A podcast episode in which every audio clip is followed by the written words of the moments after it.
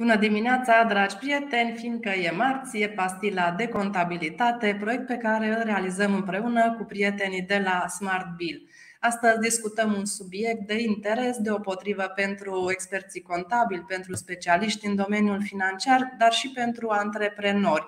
Este vorba despre calculul impozitului pe profit, subiect de interes, mai ales prin prisma noutăților legislative care s-au aplicat începând cu 1 ianuarie 2023, care au făcut ca multe firme să-și schimbe regimul de impozitare, trecând de la micro la impozit pe profit. Invitatul nostru de astăzi este Sergiu Cobârzan, pe care îl cunoașteți, este expert contabil, consultant fiscal, auditor financiar, fondator al Premier Class Audit. Sergiu, bine ai revenit la pastila de contabilitate. Bună dimineața și bine te-am regăsit și bună dimineața tuturor celor care ne urmăresc.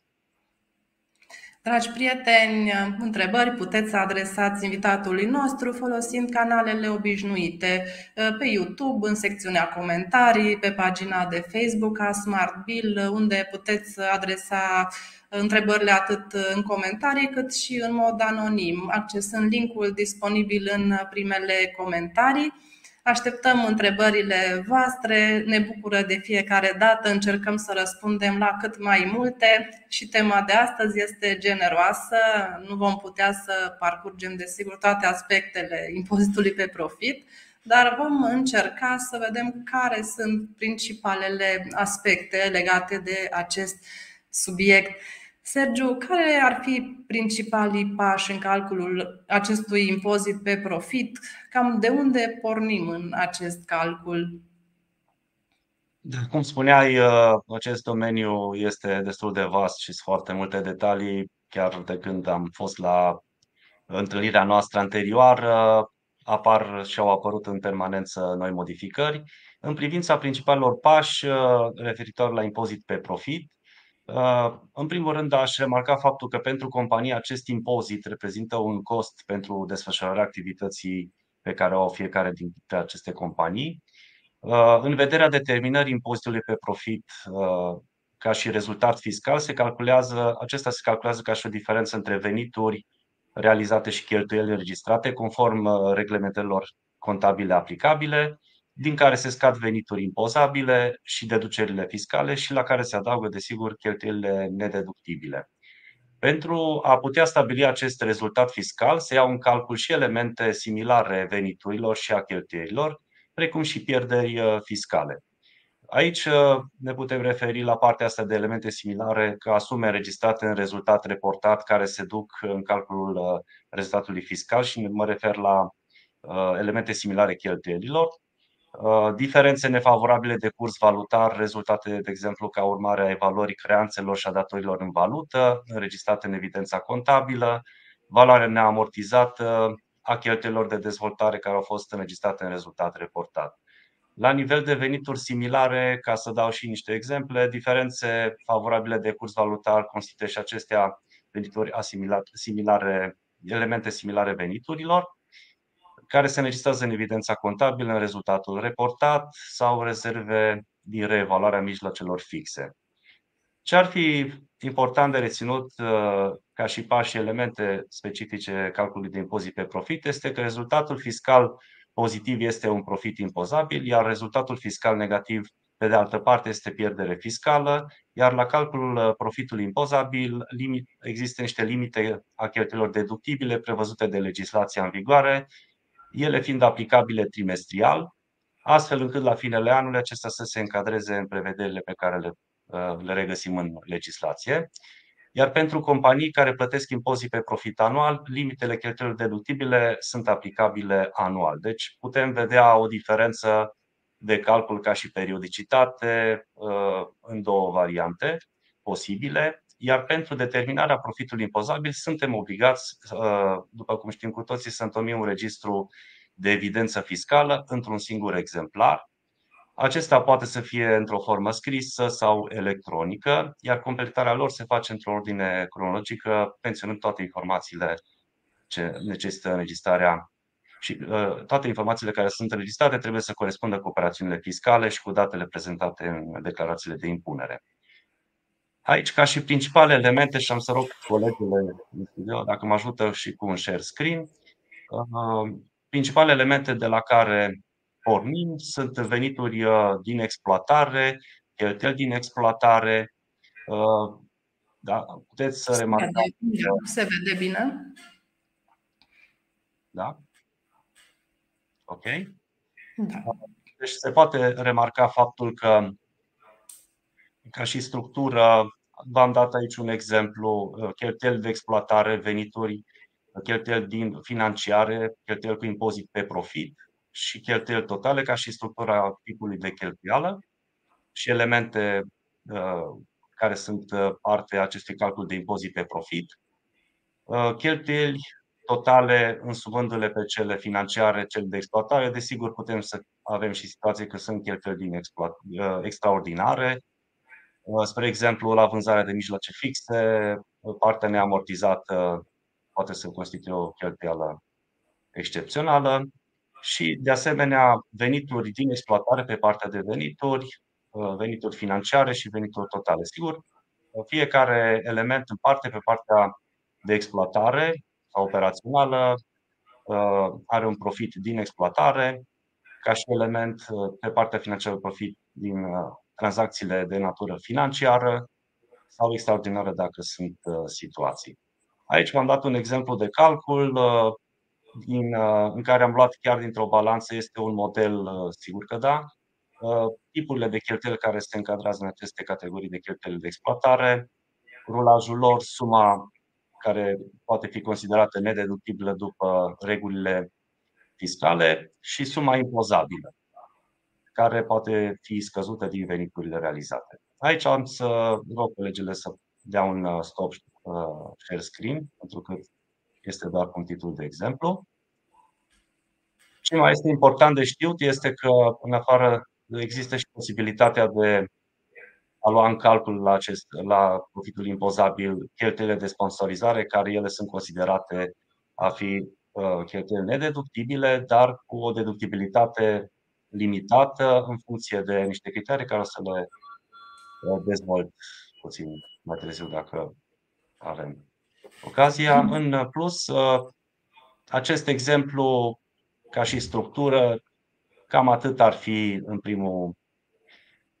primul rând de descris, câteva elemente de la care putem porni. Ele pot fi, desigur, detaliate mult mai mult. Mă bucură că am pus și acest exemplu. Avem și o întrebare care se referă la structura menționată. Dacă veniturile din diferențe de curs valutar se impozitează? Este o întrebare anonimă. Deci, veniturile din diferență de curs valutar, ele se pot, sigur că da, intră în veniturile similare de diferență de curs valutar. Mulțumim. Vorbeam mai devreme și erau chiar pe tabelul pe care l-ai prezentat o coloană cu cheltuieli nedeductibile. Care sunt principalele cheltuieli nedeductibile pe care ar trebui să le avem în vedere la calculul acestui impozit pe profit?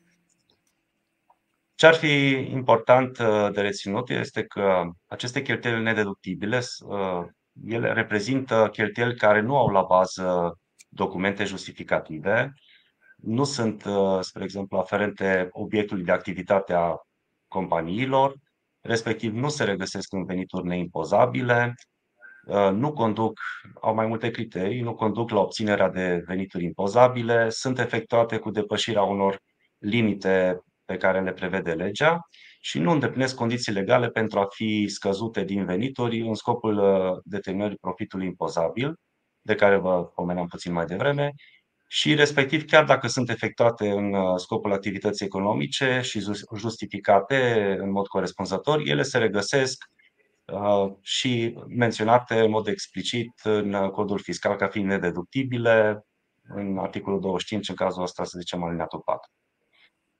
Ca și principale cheltuieli nedeductibile întâlnite în practică la calcul de impozit pe profit ar fi cheltuielile proprii ale contribuabilului cu impozitul pe profit datorat, și aici ne referim la rulajul creditor al contului 691, înregistrat la nivelul trimestrului anterior celui în care se face calculul și sunt incluse sume ce reprezintă diferențe din ani precedenți sau din anul curent, respectiv impozit, mai sunt așa, și impozitele pe profit sau pe venit plătite în străinătate, ca să vă dau și un alt exemplu în această categorie.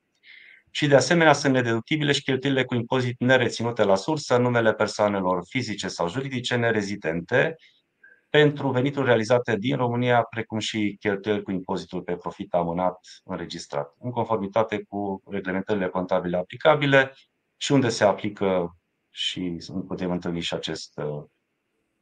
acest impozit. Un alt exemplu de cheltuieli nedeductibile sunt dobânzile sau majorările de întârziere, amenzi sau confiscări, penalități, cheltuieli ce țin de bunurile de natura stocurilor care, sau a mijloacelor fixe, amortizabile, care se constată lipsă, spre exemplu, din gestiune, sau sunt degradate, neimputabile, precum și taxa pe valoare adăugată aferentă acestora. Aș mai da și un alt exemplu de cheltuială nedeductibilă. Ele sunt destul de multe, dar în linii mari câteva să le menționăm: cheltuieli aferente veniturilor neimpozabile, cheltuieli făcute în favoarea acționarilor sau asociațiilor, altele decât cele generate de plăți pentru bunuri livrate, iar des întâlnit se mai pot întâlni astfel de cheltuieli nedeductibile, respectiv cele cu servicii de management sau consultanță, asistență sau alte servicii prestate de o persoană situată într-un stat cu care România nu are încheiat un instrument juridic în baza căruia să se realizeze schimbul de informații, deci acea convenție de evitare a dublei impuneri. Aici aș remarca faptul că aceste prevederi se aplică numai în situația în care cheltuielile sunt efectuate ca urmare a unor tranzacții calificate ca fiind artificiale, deci nu în orice condiții și contexte se pot lua în calcul ca fiind nedeductibile. Alte cheltuieli nedeductibile pot fi cele cu primele de asigurare, care nu privesc activele și riscurile asociate activității contribuabilului. Și desigur, care le cunoaștem în mod frecvent și se întâlnesc în mod explicit și în declarația 101, cheltuieli de protocol care depășesc limita prevăzută de lege, cele de sponsorizare, respectiv cheltuieli cu amortizarea contabilă, cu provizioane ajustări pentru deprecierea și a rezervelor peste limitele sau în alte condiții decât cele prevăzute de lege, și cheltuieli cu dobânzi, alte costuri echivalente dobânzilor din punct de vedere economic, reportate pentru o perioadă următoare. Desigur, i-am selectat câteva ca să fie cât mai consistent, concludent, dar ele sunt mult mai multe și deocamdată cam atât. Chiar avem o întrebare pe tema aceasta anonimă. Administratorii societății la care țin contabilitatea de multe ori se folosesc de resursele societății pentru interese personale. Cum procedăm cu cheltuielile acestora? Ca să vă dau un exemplu, renovează apartamentul personal și aduce facturile. Cred că este o situație cu care ne întâlnim adesea în contabilitate. Da. Da, este foarte important și de analizat concret acest lucru, știind acest lucru, evident că ele, după părerea mea, sunt cheltuieli nedeductibile și TVA-ul aferent. În anumite situații, de exemplu, dacă este sediul social al companiei, într-o anumită limită rezonabilă, se pot constitui ca și cheltuieli deductibile, dar după cum știm, aceste cheltuieli pe care le efectuează societatea sunt efectuate cu scopul de a genera venituri impozabile. Ori dacă ele se încadrează ca fiind cheltuieli ce nu generează și nu aduc venituri impozabile, după părerea mea sunt cheltuieli nedeductibile și TVA-ul la fel.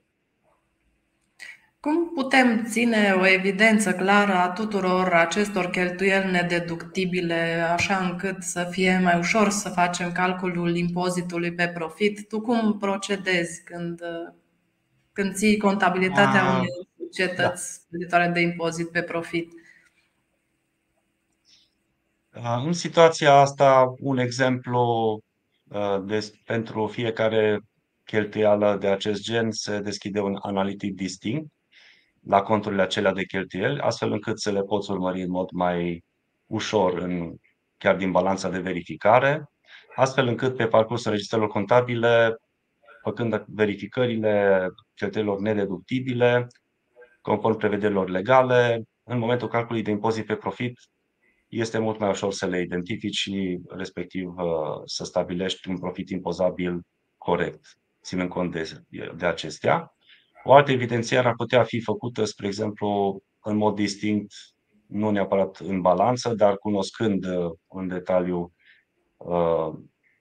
și evidența extracontabilă a categoriilor, evident le luăm din cheltuieli și le evidențiem în registrul de evidență fiscală, aceste cheltuieli ca fiind nedeductibile. Adică nu punem, luăm din același cont și știm în explicațiile tranzacției care și scriem acest lucru. Eu asta fac, în afară de analitic, în alte situații, faptul că este deductibil sau nedeductibil.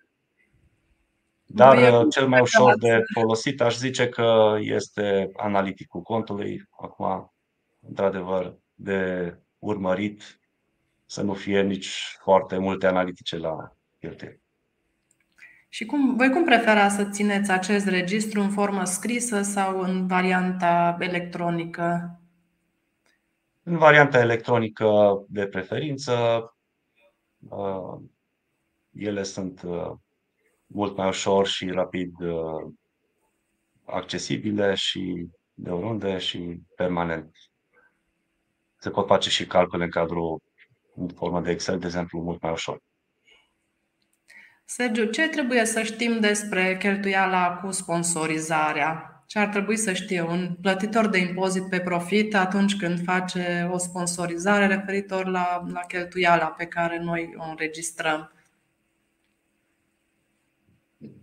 Ceea ce privește sponsorizarea, acestea de regulă sunt cheltuieli nedeductibile.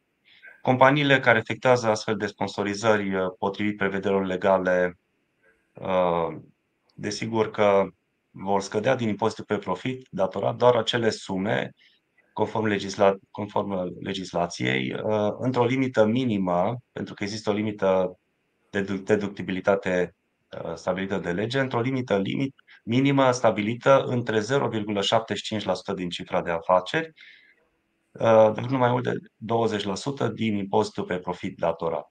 Deci, ținând cont de aceste limite, valoarea cea mai mică va putea fi dedusă din impozitul pe profit, iar diferența rămânând nedeductibilă.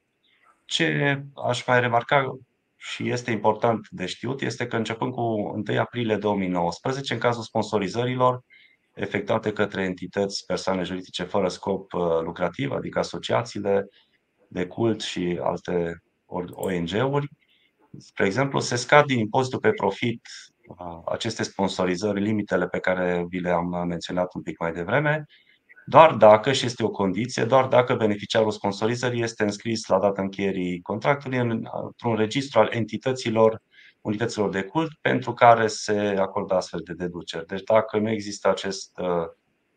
există înregistrată această entitate în acest registru, acele cheltuieli sunt 100% nedeductibile. Este important și faptul că acest calcul se face la termen, la fiecare termen de plată a impozitului pe profit, cumulat de la începutul anului, adică la nivelul fiecărui trimestru sau anual, dacă vorbim de calculul de impozit pe profit anual. Și de regulă aceste sponsorizări se acordă spre finalul anului, dar nu este o regulă unitară. Moment în care societățile pot să aibă o imagine mai de ansamblu în ce privește cifra de afaceri ca și nivel și respectiv impozitul pe profit. Un aspect, în schimb, ca și noutate, conform modificărilor aduse de legea 322 pe 2021, entitățile pot să dispună de redirecționarea impozitului pe profit, în limita valorii astfel calculate, pentru efectuarea de sponsorizări sau acordare de burse private, pentru că poate să existe și această opțiune, într-un termen de maxim 6 luni de la termenul legal de depunere a declarației anuale, 101 de impozit pe profit, printr-o depunere a unui formular 177, care reprezintă cerere și este de fapt o cerere privind redirecționarea impozitului pe profit, respectiv pe veniturile micro-întreprinderilor. În cazul acesta, termenul După prevederile ordonanței 153, termenul de depunere a declarației 101 a fost prelungit până la 25 iunie a anului următor, iar formularul 177, în acest caz, este până la 25 decembrie anul următor, cel în care s-a făcut sponsorizarea respectivă a fost efectuată. Ce este important de reținut că dacă nu a fost utilizată toată valoarea deductibilă la care are dreptul fiecare societate să facă sponsorizări, diferența poate fi redirecționată, cum vă spuneam, prin acest formular, în termenele pe care vi le-am menționat mai devreme. Și pentru, spre exemplu, anul 2021, formularul 177 a putut fi depus până la 27 decembrie, fiind 27 decembrie 2022, dacă entitatea, și este o condiție, dacă entitatea nu a efectuat sponsorizarea limita maximă permisă din acel an. Deci, practic, diferența de care vă spuneam. În schimb, este important de reținut faptul că impozitul pe profit și trebuie să fie achitat. Deci, procedura prin determinarea și regularizarea diferenței de impozit pe profit, care a fost redirecționată în plus, va fi stabilită de asemenea prin ordinul anual. Un element important în cazul redirecționării impozitului pe profit ar fi că există o excepție de la înregistrare în acel registru al entităților, și anume dacă se fac redirecționări de impozit pe profit către UNICEF sau alte organizații internaționale ce își desfășoară activitatea potrivit prevederilor unor acorduri speciale la care România este parte. Mulțumim. Avem o întrebare, știu că ai mai răspuns la ea, dacă poți să ne ajut să mai clarificăm o dată. Ce facem dacă am depășit plafonul de sponsorizare? Ce facem cu diferența care nu o putem scădea din impozit? Cum vă spuneam, se poate redirecționa acea diferență prin formularul 177, iar condiția, acest lucru se realizează în următorul fel: se depune acest formular 177, de regulă până la 25 decembrie, și fiscul va redirecționa acea sumă către entitatea care este indicată de către plătitorul de impozit pe profit. Ce mai este de remarcat este că acest formular 177 este, ca și termen de soluționare, este de 45 de zile acest termen de la depunerea lui. Adică după ce se depune formularul 177, în 45 de zile acea redirecționare trebuie să fie realizată către entitatea menționată de către plătitor de impozit pe profit. Deci, practic, această cotă maximă permisă e redirecționată de către finanțe pe baza cererii pe care plătitorul de impozit o face. În schimb, condiția, cum vă spuneam mai devreme, este ca entitatea să-și fie achitat impozitul pe profit declarat. Mulțumim. Avem o întrebare. Considerați că societățile care sunt acum plătitoare de impozit pe profit vor fi mai vizate de inspecții fiscale? Cred că întrebarea se referă la cei care au trecut de la micro la profit. Crezi că au un risc mai mare de a fi subiect al unui control fiscal versus o micro? Eu zic că nu este o condiție. Eu știu că de regulă există niște criterii în raport cu care se stabilește un grad de risc al societăților și fiscul are criteriile de selectare, și nu neapărat doar faptul că ai trecut la impozit pe profit este o condiție sau un criteriu. De regulă, eu zic că nu este o condiție pentru un control fiscal. Poate să fie un subiect al unui control fiscal în anumite situații, dacă nu pentru faptul că ai trecut la impozit pe profit, ci dacă există, să zicem, anumite indicii de corelații, să zic, acum depinde de societăți cât de mari sau mici sunt, dar nu este un criteriu trecerea la impozit pe profit de selecție pentru inspecție fiscală. O întrebare generală, generică, tot anonimă, este ce trebuie să facem dacă nu mai suntem micro și trecem la profit? Odată aș zice că sunt pașii pe care tu i-ai spus chiar la început, în modul de a ține evidența, în a face calculul. Alte recomandări dacă ai legat de această întrebare? Păi, în primul rând, pașii de urmat, cum i-am și deschis un pic mai devreme, ce este important ca acel calcul de impozit pe profit, după toate prevederile pe care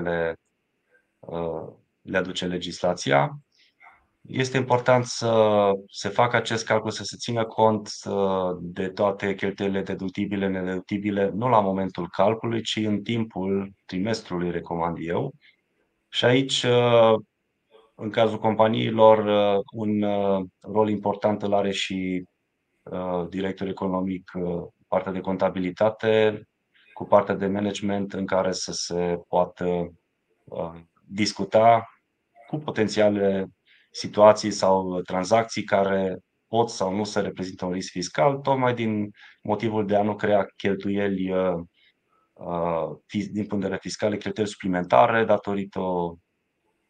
datorită unei aplicări greșite sau neadaptate specificul activității în zona de cheltuieli, venituri, respectiv impozit pe profit. Profit impozabil și impozit pe profit. Mulțumim. Sergiu, avem și o întrebare tot anonimă. E o întrebare, cumva am discutat-o și noi de-a lungul timpului. Întrebarea sună așa. Tot mai mulți clienți ajung la noi cu situații contabile absolut dezastruoase. Marea majoritate sunt plătitori de impozit pe profit. Cum procedăm? Să corectăm din urmă sau să corectăm tot în luna preluării societății? Eu recomand în primul rând să se analizeze care este impactul sau care sunt situațiile care necesită corectare.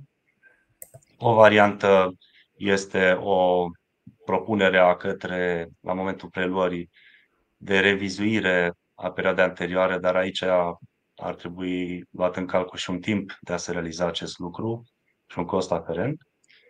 Iar dacă se face în anul curent, e important de analizat ce poate impacta rezultatul reportat, dacă vorbim de anii anteriori, versus rezultatul curent. Și evident, la final, pentru că toți antreprenorii urmăresc să aibă profit prin activitate, cum îl impactează în acest sens orice corecție care necesită intervenția contabilității care, sau mă rog, firme care preia această contabilitate. Și atunci eu zic că este important de luat în calcul, nu neapărat în activitatea anului curent, ci și partea de rezultat reportat a potențialelor, să zicem, corecții pe care aferente anilor anteriori,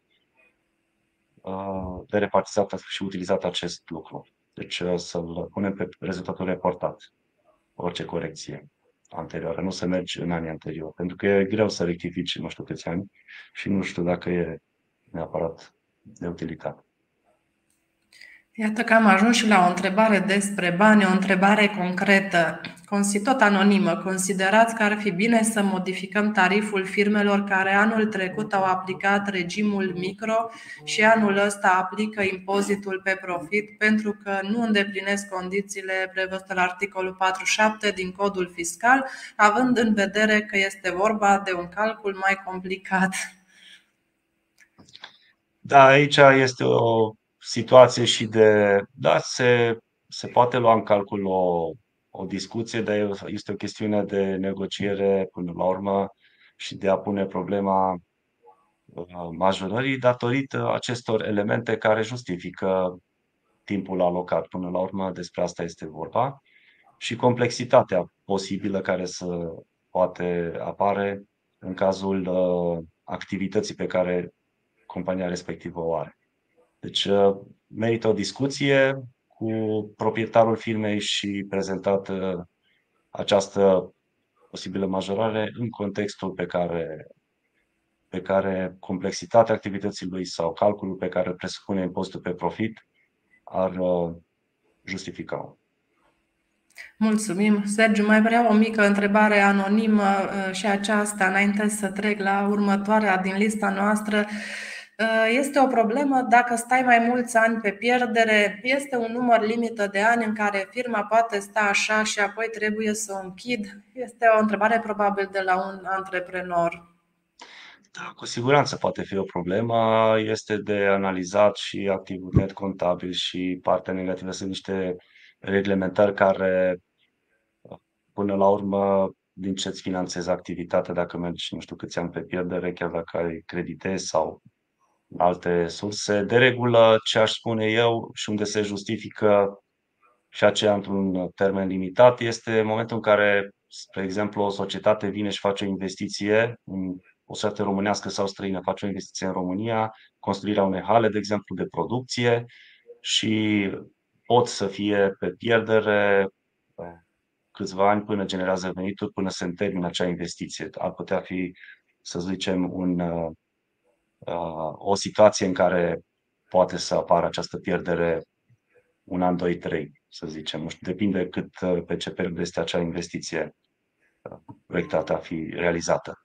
Dar și aici există niște reglementări care, fiind o investiție în curs, sunt niște înregistrări care nu merg direct și nu afectează în mod direct, în totalitate, rezultatul societății, adică contul de profit și pierdere. În schimb, poate fi o problemă pentru că, la un moment dat, conform legislației, dacă activul net este negativ sau sub capitalul social, va trebui să majorați capitalul social. Deci există niște limitări care, practic, se regăsesc și în bilanț. Mulțumim.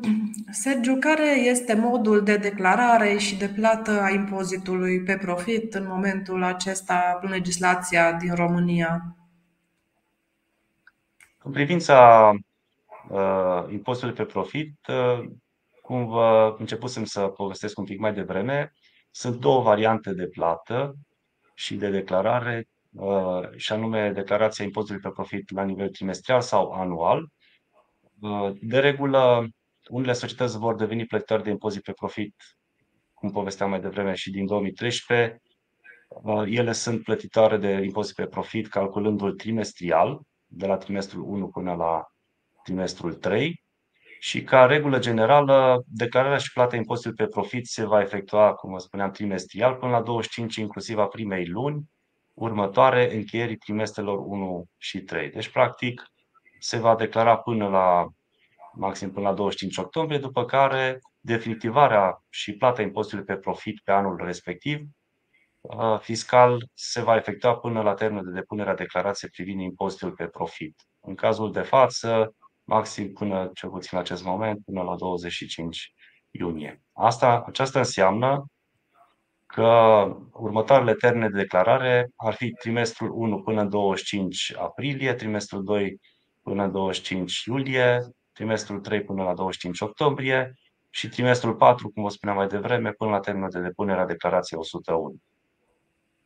De regulă, acest termen general a fost este 25 martie anul următor, însă pentru perioada anilor 2021 și 2025, termenul a fost prelungit până la 25 iunie. Deci pentru acești ani, inclusiv anul 2025, termenul a fost modificat de declararea finală a impozitului pe profit prin declarația 101 până la 25 iunie anului următor, conform precizărilor din ordonanța 153/2020. Ce aș mai remarca la partea de, ca și opțiunea 2 pentru termen de declarare, este acel impozit pe profit cu declarare și plată anuală, cu plăți anticipate efectuate în schimb trimestrial. Pentru acesta, termenul până la care se efectuează plata impozitului anual este termenul de depunere a declarației privind impozitul pe profit, declarația 101, iar opțiunea pentru un sistem anual de declarare și de plată impozitului pe profit se efectuează la începutul anului fiscal, pentru care se solicită aplicarea prevederilor cu plată anticipată și e obligatorie pentru cel puțin 2 ani fiscal consecutiv. Deci este de reținut faptul că este o opțiune dacă se consideră de către companii că este benefic și doresc lucrul acesta să fie anual, cel puțin 2 ani fiscal consecutiv vor trebui să aplice acest sistem, iar la început de an să facă solicitarea în acest sens. De regulă, companiile comunică la ANAF modificarea sistemului, cum vă spuneam, anual sau trimestrial, până la data de 31 ianuarie, inclusiv anul fiscal respectiv.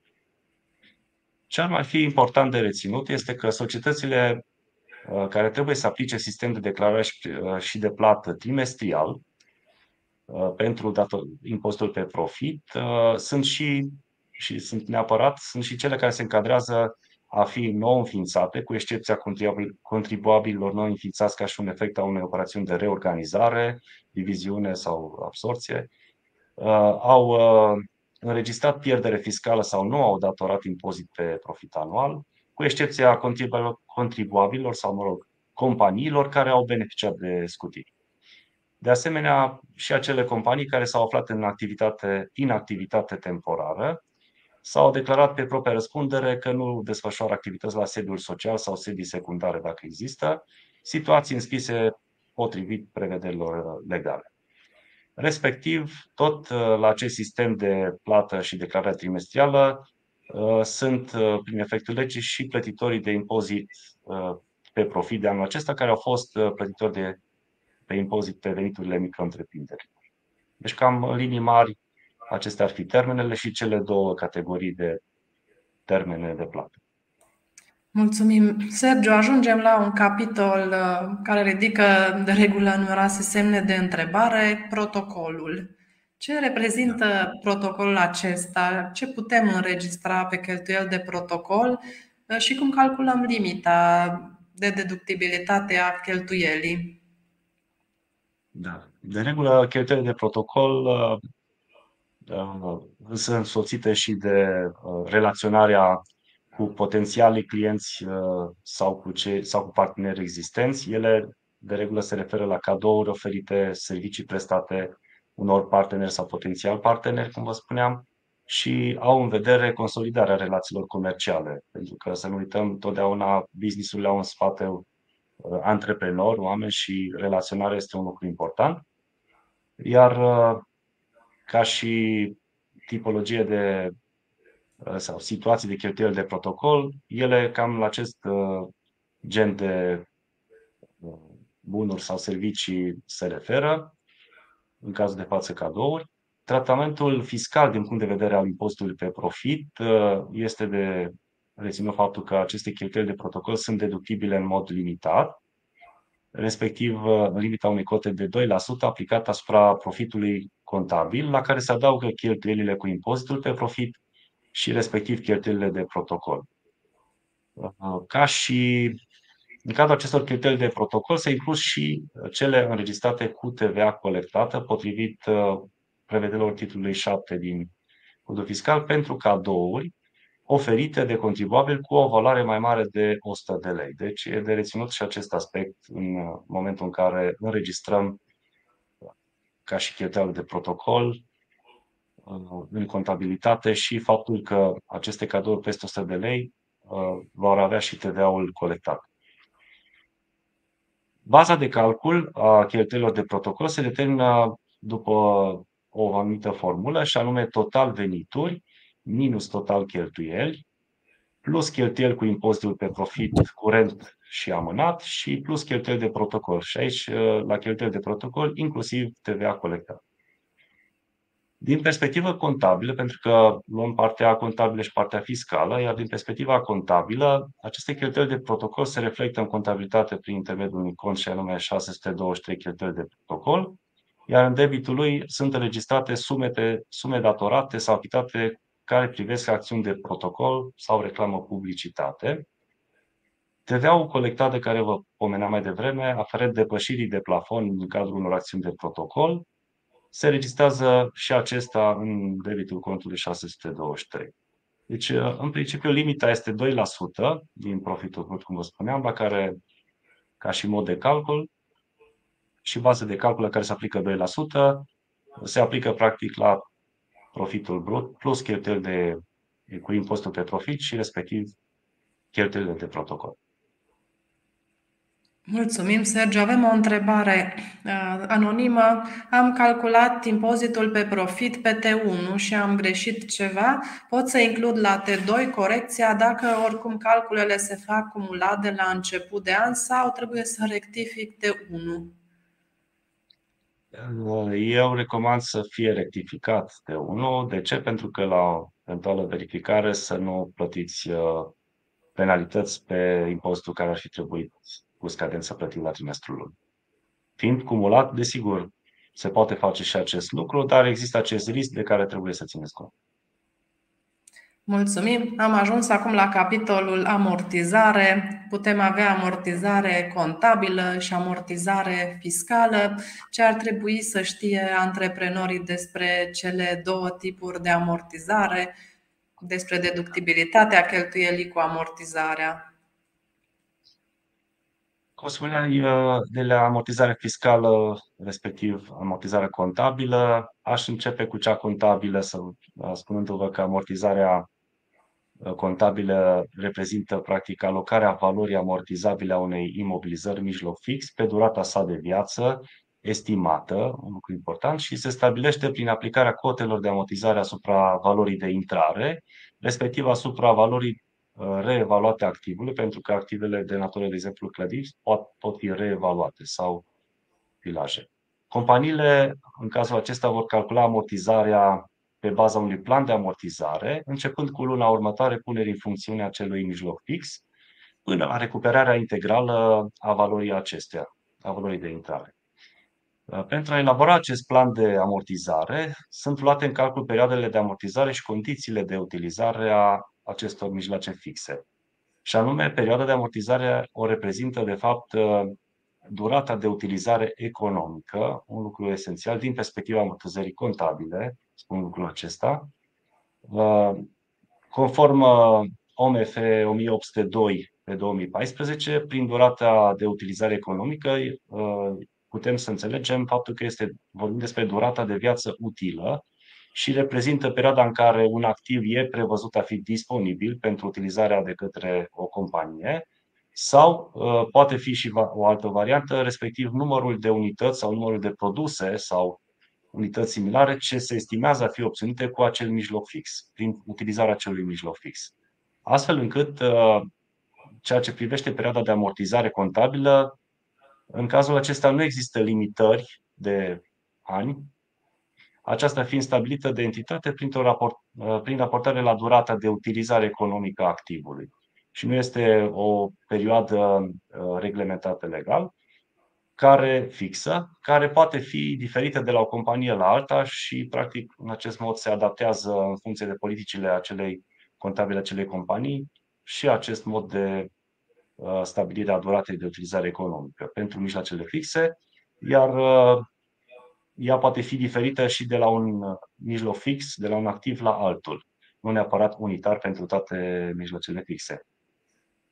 În România, majoritatea entităților, în schimb, optează pentru o durată de utilizare economică egală cu cea permisă din punct de vedere fiscal. Asta pentru a avea deductibilitatea fiscală și pentru a fi sigur că, de regulă, este o opțiune pe care o întâlnim destul de des.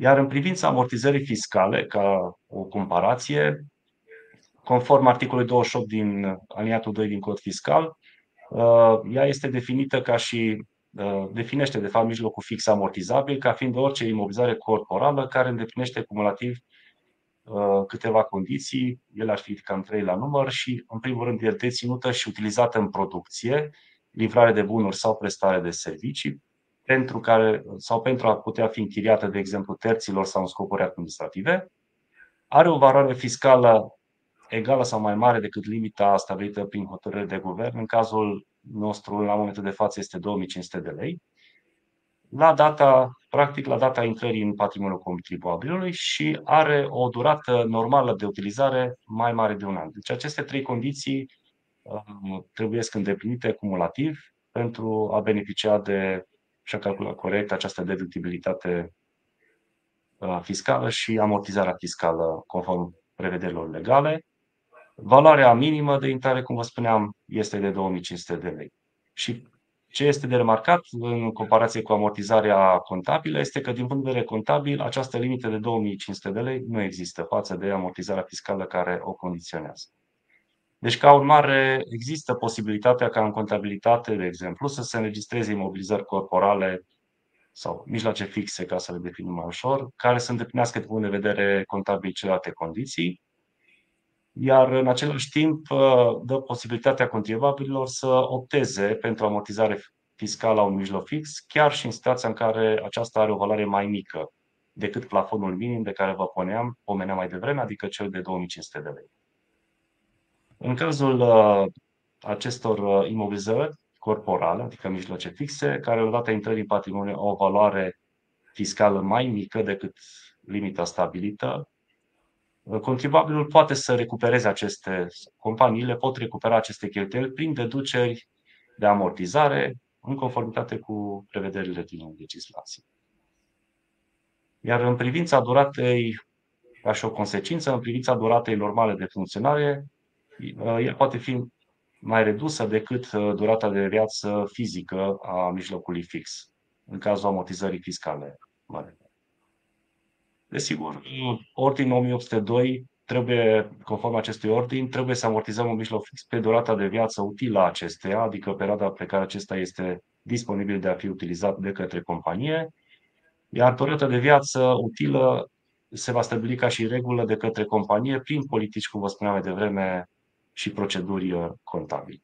În linii mari, ca o sinteză, cam astea ar fi elementele ce țin de comparația amortizării contabile de cea fiscală, dar cu siguranță sunt multe detalii care mai pot fi discutate.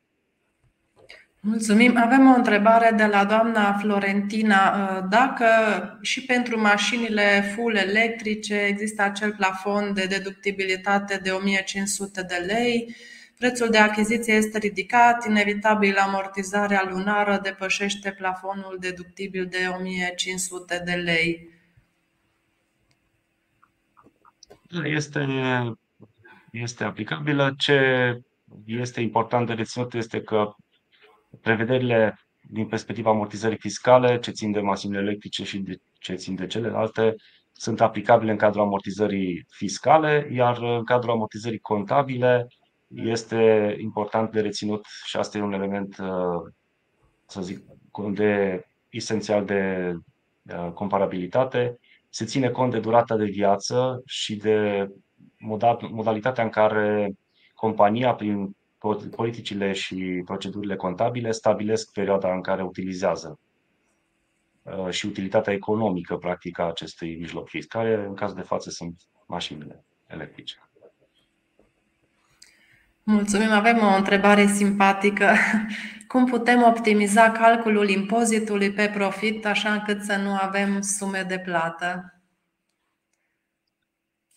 Te provoc. Da. Aici aș zice în felul următor, după părerea mea, e bine să calculezi optim, dar important este ce îți dorești, să ai profit sau să ai pierdere. Asta ar fi o remarcă, pentru că în momentul în care nu ai impozit pe profit, înseamnă că nu ai nici profit. Și atunci aș răspunde prin asta: ce se dorește, să ai profit și un cash flow sănătos sau să ai pierdere și un cash flow influențat de tot felul de creditări și alte lucruri, care nu neapărat fac bine sănătății companiei. Dar, repet, se poate optimiza acest impozit, dar nu se poate reduce la zero.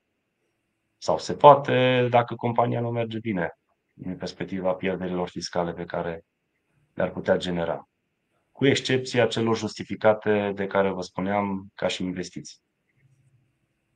Mulțumim.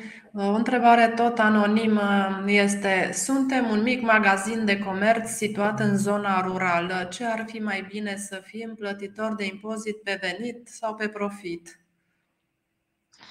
În primul rând, ar trebui să vedeți cum vă încadrați după noile reglementări de anul acesta, și anume faptul că aveți un salariat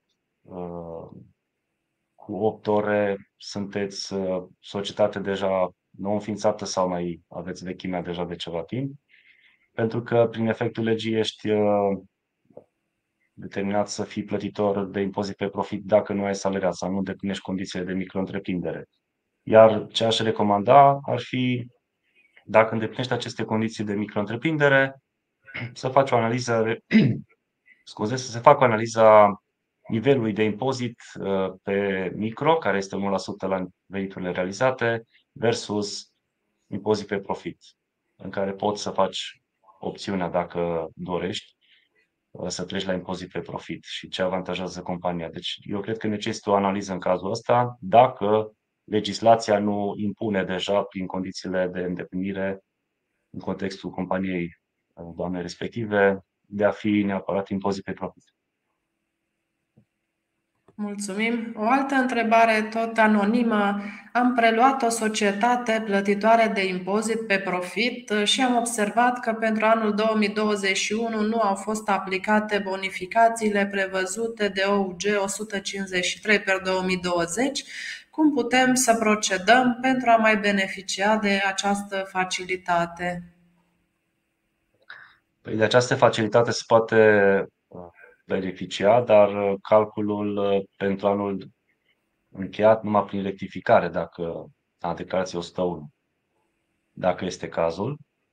Și atunci prin rectificare se aplică acea bonificație dacă îndepliniți acele condiții de capital propriu în comparație ca și creștere, deci bonificațiile descrise de ordonanță de care spuneți, și atunci în acest mod puteți beneficia și pe anul încheiat. Dacă acest an, pentru acest an, și mă gândesc că deja s-au depus bilanțul, va trebui rectificată această declarație 101, dacă nu s-a calculat.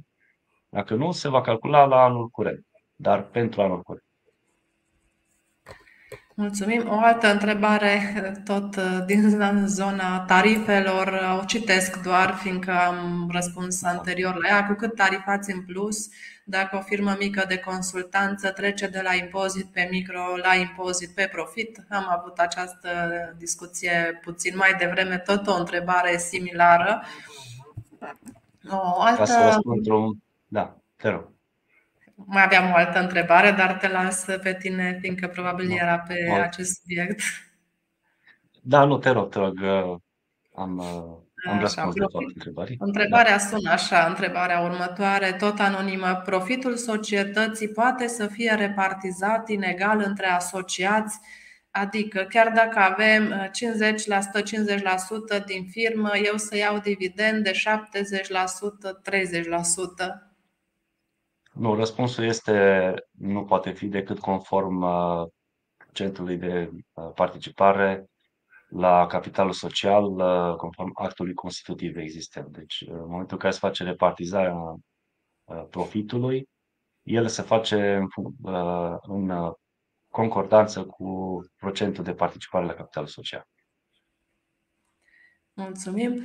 O ultimă întrebare ar fi: ce corelație ar trebui să urmărim între raportările contabile și cele fiscale, mai precis între ce declarăm în situațiile financiare și acest formular declarație 101? Ca și corelații în situațiile financiare, ar trebui să existe anumite corelații între bilanț și declarația 101, respectiv declarația 100, și conturile din balanța de verificare anuală. Cum ar fi, de exemplu, impozitul pe profit declarat trimestrial prin declarația 100, și aici mă refer la total sume declarate, să fie preluat corespunzător în declarația 101, este un rând 52 unde această sumă este preluată. Practic, se urmărește ca impozitul declarat pe trimestrul 1, 2 și 3 însumat să se regăsească ca valoare însumată în declarația 101 pe rândul 5.2, în declarația 101 privind impozitul pe profit. Un alt element de corelație ar fi ca totalul veniturilor din exploatare și venituri financiare, respectiv cheltuieli de exploatare mai puțin impozitul pe profit și cheltuieli financiare din declarația 101, să corespundă cu aceiași indicatori din contul de profit și pierdere din bilanț, formularul 20. O altă corelație care aș mai lua în calcul este impozitul pe profit anual după scăderea bonificației, unificația fiind undeva la rândul 50 din declarația 101, să corespundă cu impozitul pe profit din contul 691 din balanță, din contul de profit și pierdere, respectiv din contul de profit și pierdere al regăsit în bilanț, formular 20, respectiv rulajul contului 691 din balanța de verificare. Adică mergem și prin declarația 101, bilanț și balanță. Rezultatul, pe de altă parte, rezultatul brut din declarația rândul 7, din declarația 101, să corespundă cu profitul sau pierderea din contul de profit și pierdere din bilanț, formular 20, respectiv soldul contului 121 din balanța de verificare anuală. Neconcordanțele de regulă între informațiile rezultate din aceste formulare pot proveni și din bonificații la plata impozitului pe profit, dacă acestea nu au fost evidențiate în mod corespunzător în declarații fiscale ori în evidența contabilă. Practic, scopul urmărit de organele fiscale prin notificarea acestor neconcordanțe este de a stabili corect o corelație corectă a situației fiscale a societății pe baza unor verificări documentare și, în cazul în care aceste neconcordanțe, de exemplu, nu sunt explicate corespunzător, să stabilească diferențe. Dar, în principiu, trebuie urmărite foarte bine aceste corelații, tocmai ca să evităm neînțelegerile de acest gen și a stabili impozite și taxe care n-ar trebui să fie suplimentare, care n-ar trebui să existe și de evitat, evident. Am zis că asta e ultima întrebare, da. Dar mai este o întrebare anonimă. Dacă ai putea să ne ajuți cu un răspuns, ține de comunicarea între antreprenori și contabili. Întrebarea foarte bună, anonimă, este cum putem explica unui antreprenor și să-și înțeleagă acest calcul complicat de impozit pe profit, dacă trebuie să stăm în fiecare trimestru cu fiecare să-i explic acest calcul aproximativ 2-3 ore per client, unde ajungem. Da, este un calcul complex și o întrebare bună. Voi cum procedați cu comunicarea aceasta cu clienții? Cât de detaliat le explicați acest calcul? Pentru a ajunge la ei facem, ca să zic cu ghilimele de rigoare, traducerea acestui calcul, adică simplificarea, pentru că lucrurile simple, de regulă lucrurile simple par complicate, dar dacă ajungi să cel puțin în comunicarea cu proprietarii de afaceri, le explicăm în cel puțin 3 elemente cheie acest calcul, care este profitul, cum poate să aibă un profit mai mare sau mai mic datorită unor cheltuieli posibile, de exemplu, care să fie nedeductibile, adică mergem de la cauză la efect, simplificând modul de influențare, adică dacă faci cheltuiala aceasta, o să ai un impozit pe profit mai mare, deci un profit mai mic. La modul simplu explicat, cu sume evident și cu cifre, dar pentru a ajunge la mulți dintre antreprenori care poate nu înțeleg calculele astea tehnice și e normal să fie așa, ei se pricep la business-ul pe care îl fac, dar în momentul în care vorbim de profit, de bani, de cum poate să fie mai bine dacă faci o cheltuială sau nu faci o cheltuială sau dacă faci cheltuiala nedeductibilă, ce efect are, simplificând, ei vor înțelege în momentul în care știu că îi afectează la profit sau este un risc de a plăti un impozit pe profit mai mare dacă fac o anumită cheltuială ce poate fi considerată nedeductibilă. Intrând în toate detaliile tehnice, cred că este o pierdere de timp pentru că îi pierzi interesul neînțelegând toate aceste elemente tehnice de calcul. Deci, Sergiu, am ajuns la finalul listei de întrebări. Îți mulțumim foarte mult pentru disponibilitatea ta de a fi aici alături de noi. Te mai așteptăm și la alte pastile de contabilitate. Avem multe întrebări în contabilitate. Temele nu se sfârșesc niciodată. Dragi prieteni, vă mulțumim că ne-ați urmărit. Aceasta este ultima pastilă din primul sezon al acestui an. Va urma o perioadă de vacanță, pe perioada verii, după care ne revedem în toamnă la un nou sezon. Vă mulțumim pentru atenția cu care ne-ați urmărit de fiecare dată, pentru întrebările adresate. Vă doresc tuturor o zi minunată. La revedere! La revedere!